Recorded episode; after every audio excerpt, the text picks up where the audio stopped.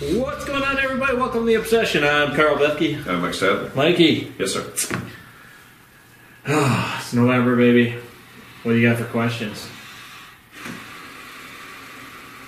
Oh boy, here we go. You know, we could actually, I got a couple questions, but we could probably almost maybe put them in as one. All right. You know, I got, you know, what's what's the best buck to doe ratio in our opinion? Mm-hmm. And then also, um, how long is a buck typically with a doe when they're breeding? You know, We could probably, Put those together. I could put those together. Well, let's talk with the Buck and Doe part first. Yeah, buck to doe ratio. You, you can, I'll tell you this, I know you can look this up on the old Google machine. Google Man. There's a lot of different answers out there, I think. Yeah. But uh, I, I know what to- I know what you hear people talk about on the on the Facebook machine and on YouTube and all that. You know, when it comes to ratios, you know, Yeah. you want that one to one ratio, Yeah. Mike. I'd like to have, I'd like to have two bucks to one doe. I think we have hunted a property that was one to one or two to one Yeah. with the buck to doe, um, and that was a while back. And it is hard to do. Um, most places in Wisconsin right now, and I'll be honest, I would say are four to one or Yeah, better, that's and what I was does to bucks. Yep, four to one in the doe's favor. Yes. yeah, for sure. Yeah. nobody shoots does. No, that's a that's It's a big problem. Half we the have. problem, Yeah, three quarters of the problem. It's a huge problem we have in this state. Yeah, Um, I mean, buck to doe ratio numbers can be very skewed.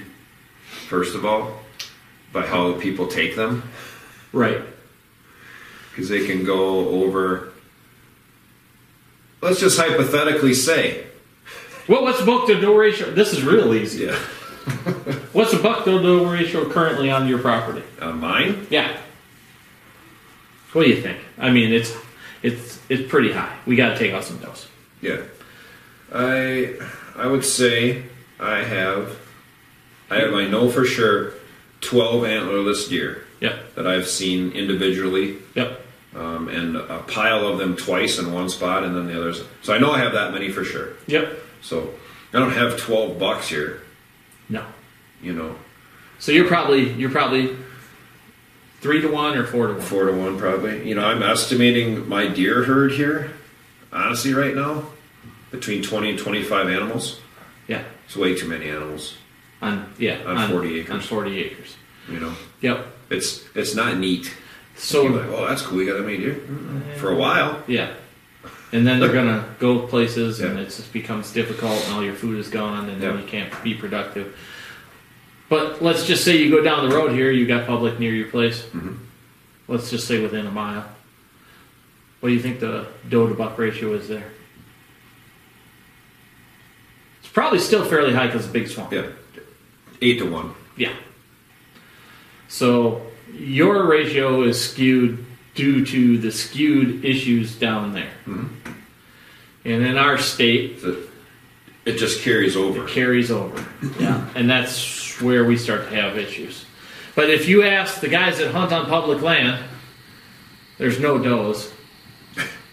And if you see one, you better not shoot it. And, you know, we have an issue. And it's the DNR's fault.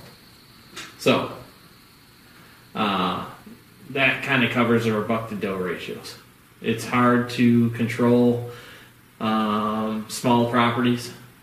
It's hard to control properties on, you know, public land. Man, it's dang near impossible. Um, I think if there's ever a nuclear war, the only thing that's really going to survive are cockroaches and white-tailed deer. I think that's true. you can't kill them all. You never will kill them all. Trust me, we tried here in Wisconsin years ago. Right. And it yeah, didn't- they it- tried to. It didn't work. And those numbers down there are even higher in that, that core area than they were before within certain spots. But um, that kind of covers buck to doe ratio, I think. that big one. Yeah, it's Yeah. it's hard so hard to say. I mean, you this many deer on this block. Yeah. you know, and they they they judge them weird. They see do a flyover and see twenty antlerless deer stand in a field, in an acre field. So then they figure, okay, this block's 4,000 acres. We have 20 doe Yep. in one acre. So we have. Yeah. Wrong. Yeah. That's not how it works. You can't round the numbers. That's not No. really how it. yeah, there's no way to lay that out because terrain and uh, certain properties hold more deer. Certain areas, uh, it all breaks up differently. It's it's really hard, I think, for the DNR to come up with an accurate number. That's what I think. Right. Um, my property is no different. Um, I'm not sure, but I would expect that if you did numbers down by me, they would be substantially higher. Yes. Not that there aren't, you know, I'm just saying pure numbers, bucks Yeah. and does, not just you know how many deer per square mile is what I mean. Not, I not think if the you, ratio. they just tried to base off your property, it'd be very skewed oh my god. because you know they're all there now. currently it seems to be that way. Um, we'll see what th- as things progress and the food changes, how that all works out. But you know, buck to doe ratios. Uh, yeah, I'd love to see a one to one or two bucks to one doe Yeah. type of deal, just for the competition for the hunting aspect of bow hunting when you and I are bow hunting. Right. As for you know the hunts that we have, even with a higher doe to buck ratio, we still have really good hunts. Yeah. Well, you know, you're not. You gotta remember that ratio. You always want to try to keep it down if you can. Yeah. Obviously, but you know, not. So say you you got four doe to one buck. Those four doe aren't going to be in heat No, or in estrus at the same time. right. Unlikely. Unlikely. So, and if they are, they're just going to pull more bucks in. Within reason, yes. Bucks are going to come from closer around because they're going to Oh, search yeah. too. If they're not finding anything next door, Yeah, they're gonna come. they're going to come over and look. Yeah, well, you're gonna get bucks transitioning Yeah.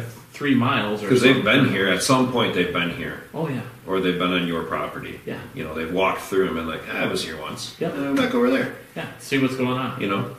Yep. You know, their home range is a few miles. It's Yeah. not your forty or my seventy. Right. You know, even though we like to think that it Yeah, is we like to think sometimes, but No, nothing's better than what we have. yeah, yeah, we've got them all. Every deer, every deer in the block is on our property. Right. Everybody knows better than that. You Correct. know.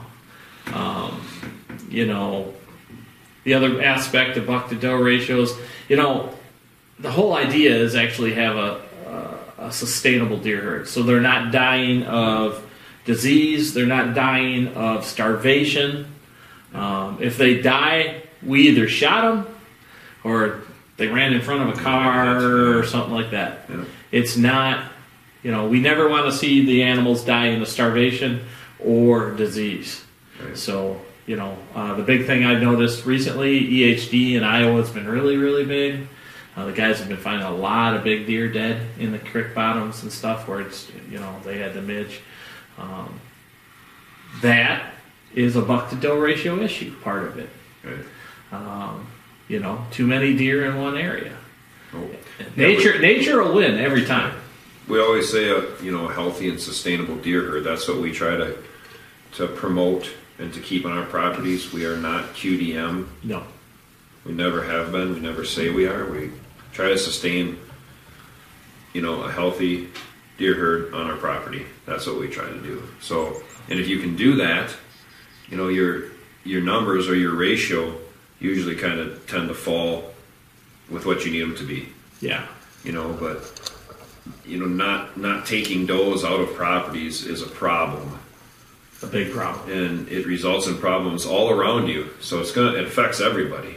Yeah, You know, everybody needs to do it. It's- They're not going to kill themselves, no. you know, and they can't keep populating and no one shoots them. And an antlerless deer and a doe herd will stay, and they will eat you out of house and home, and then you have the starvation issue and all the other They'll stuff. say, you can't run doe off your property. No, I don't care what people say; they they'll come right back.